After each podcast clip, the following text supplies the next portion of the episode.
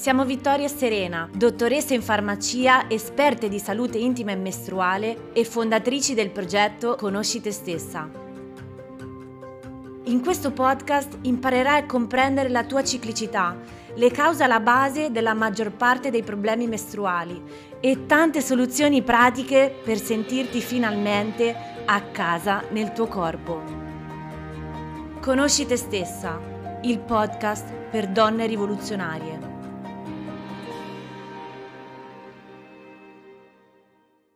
Ciao bellezza, bentornata al nostro podcast Conosci te stessa, il podcast per donne rivoluzionarie. Qui è Vittoria e oggi voglio continuare un discorso iniziato già nell'episodio precedente, focalizzandomi sull'argomento melatonina, in particolare come livelli troppo alti o troppo bassi di melatonina in circolo possono andare ad influenzare la nostra ovulazione, in particolare ritardarla o bloccarla.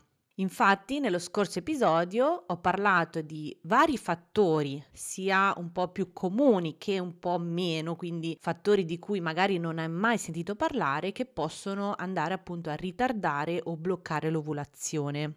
Quindi se non l'hai ancora ascoltata ti invito a stoppare, tornare indietro, ascoltare l'episodio precedente perché comunque ci sono delle premesse importantissime che ti saranno utili anche per comprendere al meglio l'episodio di oggi. Abbiamo visto dei, diciamo, colpevoli molto inusuali di cui sono quasi sicura non hai mai sentito parlare, che potrebbero essere il motivo per cui le tue mestruazioni sono in ritardo, ascoltando l'episodio capirai perché questa frase è totalmente sbagliata, e tra questi fattori inusuali abbiamo anche la melatonina. Ho voluto dedicare un episodio solo a questo argomento perché è appunto molto particolare molto importante per la nostra salute mestruale e ormonale e purtroppo ci rendiamo conto che ci sono moltissime informazioni là fuori molto diciamo fuorvianti non totalmente esatte, come ad esempio anche la tranquillità nell'assumere per periodi prolungati integratori di melatonina come se non ci fosse un domani. Oggi vediamo perché questa cosa è assolutamente sbagliata.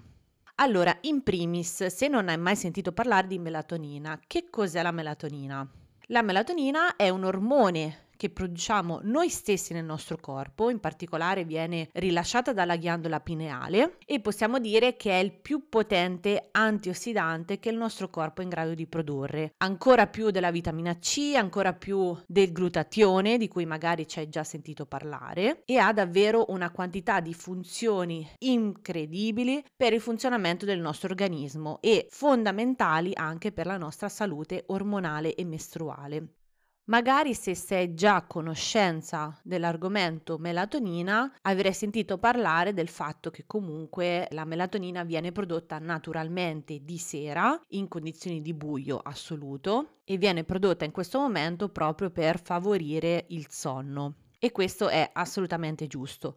In realtà però c'è un approfondimento molto interessante che voglio farvi conoscere oggi, cioè che alcuni studi hanno dimostrato che in realtà esistono due tipi di melatonina, cioè una melatonina, diciamo, sistemica che viene prodotta dalla ghiandola pineale appunto durante la notte e che raggiunge il suo picco massimo, diciamo, tra le 2 e le 4 di notte per poi ridursi gradualmente all'approssimarsi del mattino, quando iniziamo a produrre cortisolo. Praticamente cortisolo e melatonina hanno un andamento diametralmente opposto. Il cortisolo è il famoso ormone dello stress di cui ci hai sentito sicuramente parlare. Se ci hai seguito comunque sai bene che il cortisolo non è poi sempre così negativo, cioè il nostro corpo deve produrre cortisolo fisiologicamente di mattina appena svegli, diciamo che è la nostra sveglia naturale, che poi deve ridursi gradualmente durante la giornata e dare spazio poi la sera alla produzione di melatonina. Questa diciamo è una spiegazione molto approssimativa, ho già spiegato questi concetti in un altro episodio del podcast che ti consiglio vivamente di ascoltare dedicato proprio ai ritmi circadiani. La melatonina infatti è l'ormone responsabile della regolazione dei nostri ritmi circadiani, che sono praticamente i nostri cicli sonno-veglia.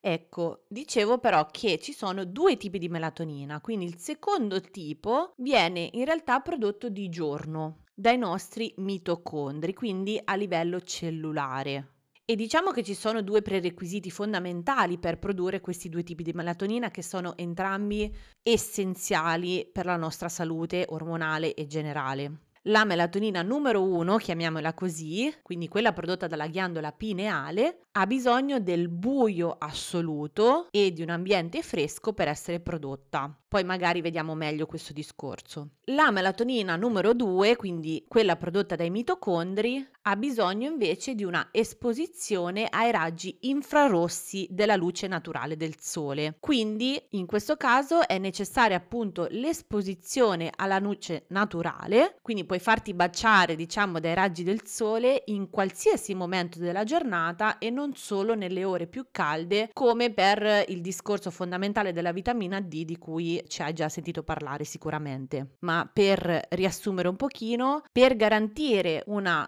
sufficiente produzione di vitamina D nel corpo è necessaria un'esposizione diretta alla luce solare nelle ore più calde esposizione che può andare dai 15 ai 20 minuti senza l'utilizzo di creme solari o comunque ostacoli che possono appunto interferire con l'assorbimento dei raggi del sole. Mentre per la produzione di melatonina numero 2, quindi quella prodotta dai mitocondri, è sufficiente l'esposizione alla luce solare in qualsiasi momento della giornata, quindi non necessariamente nelle ore più calde. Ecco, diciamo che questi sono i prerequisiti base fondamentali per garantire una buona produzione fisiologica e sana di melatonina nel nostro corpo. Ora non sto a spiegare tutti i vari benefici che la melatonina ha sulla nostra salute, ma ti basti sapere che, appunto, parlando nello specifico di salute mestruale, ormonale e fertilità, è fondamentale una produzione adeguata e fisiologica endogena, quindi nel nostro corpo di melatonina, per garantire una buona ovulazione e di conseguenza uno stato di fertilità.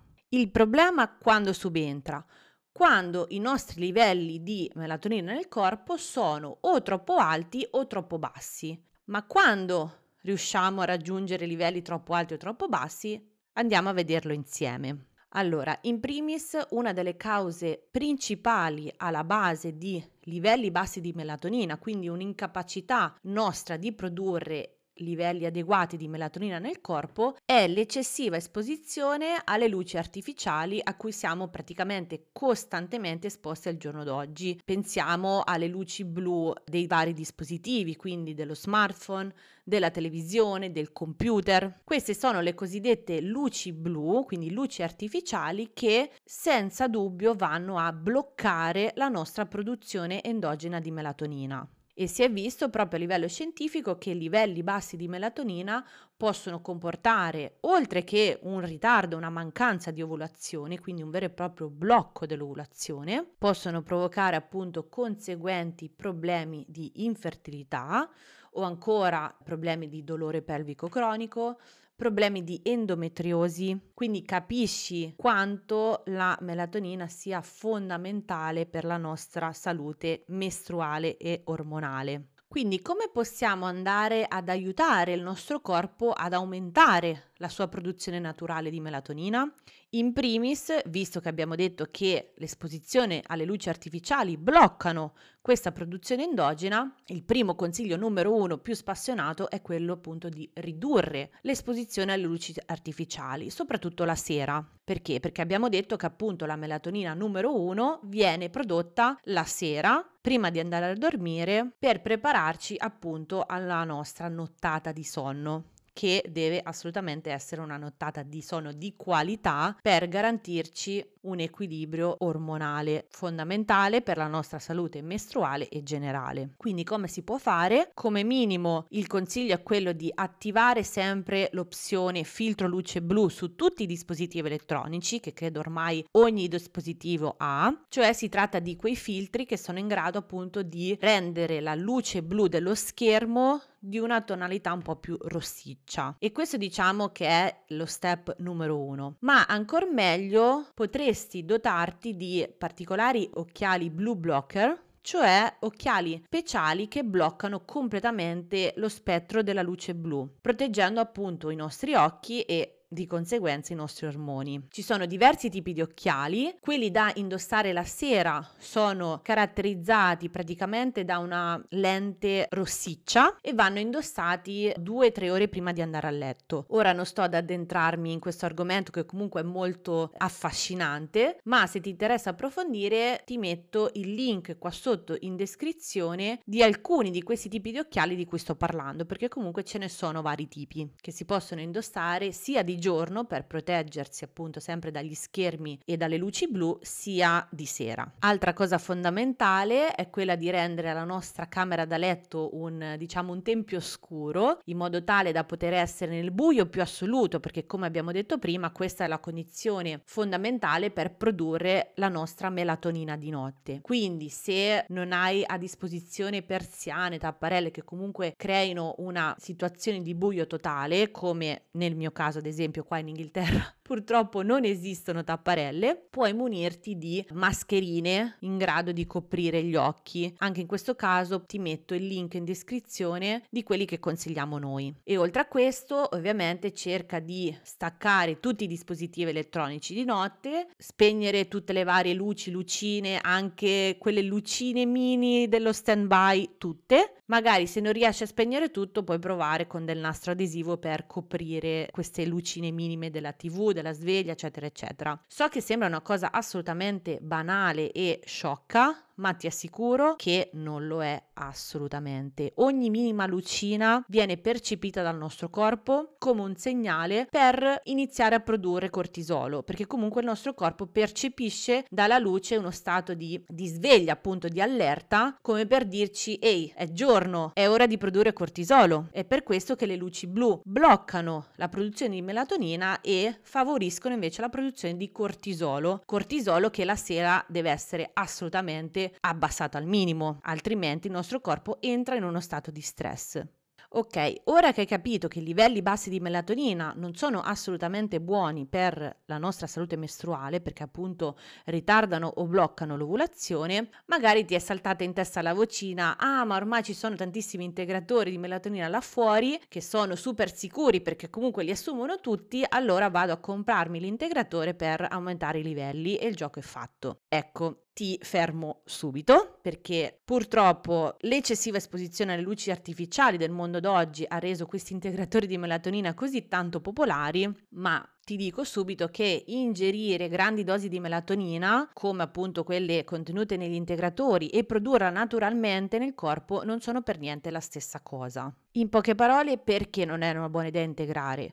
Perché questo interferirebbe con la nostra produzione endogena di melatonina, creando quindi un disastro e uno scombussolamento ormonale incredibile. Diciamo che gli unici casi eccezionali in cui può aver senso integrarla una tantum, ripeto, non in maniera continuativa, è il caso di un viaggio, comunque un cambio di fuso orario, un jet lag, in cui appunto assumendo melatonina per un periodo breve possiamo resettare il nostro sistema ormonale. Ma ripeto, deve essere assolutamente un'assunzione breve, temporanea e non cronica, come purtroppo ormai succede per chi ha problemi nel dormire e pensa che questa sia una soluzione assolutamente assolutamente innocua. Mi raccomando ragazze, non è assolutamente così. Quindi anche ingerire quantità di melatonina troppo alte con integratore comporta quantità eccessive di melatonina neanche naturale, ma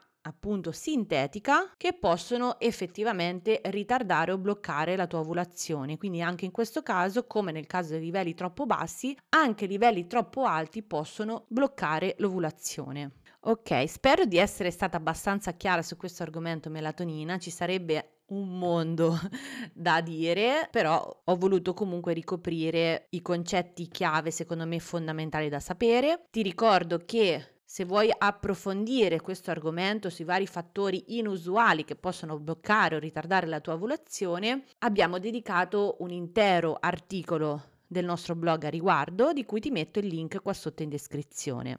Spero che anche questa puntata ti sia stata utile e che tu abbia imparato informazioni e concetti nuovi utili per la tua salute mestruale, ormonale e generale. Mi raccomando, se ti è piaciuto l'episodio, metti un like, condividi, commenta, insomma, fai quello che puoi o quello che ti senti di fare per supportare il nostro progetto. Come diciamo sempre, registrare questi episodi del podcast richiedono un enorme lavoro ed è tutto assolutamente gratuito. Quindi aiutaci ad andare avanti nella nostra mission di Conosci te stessa.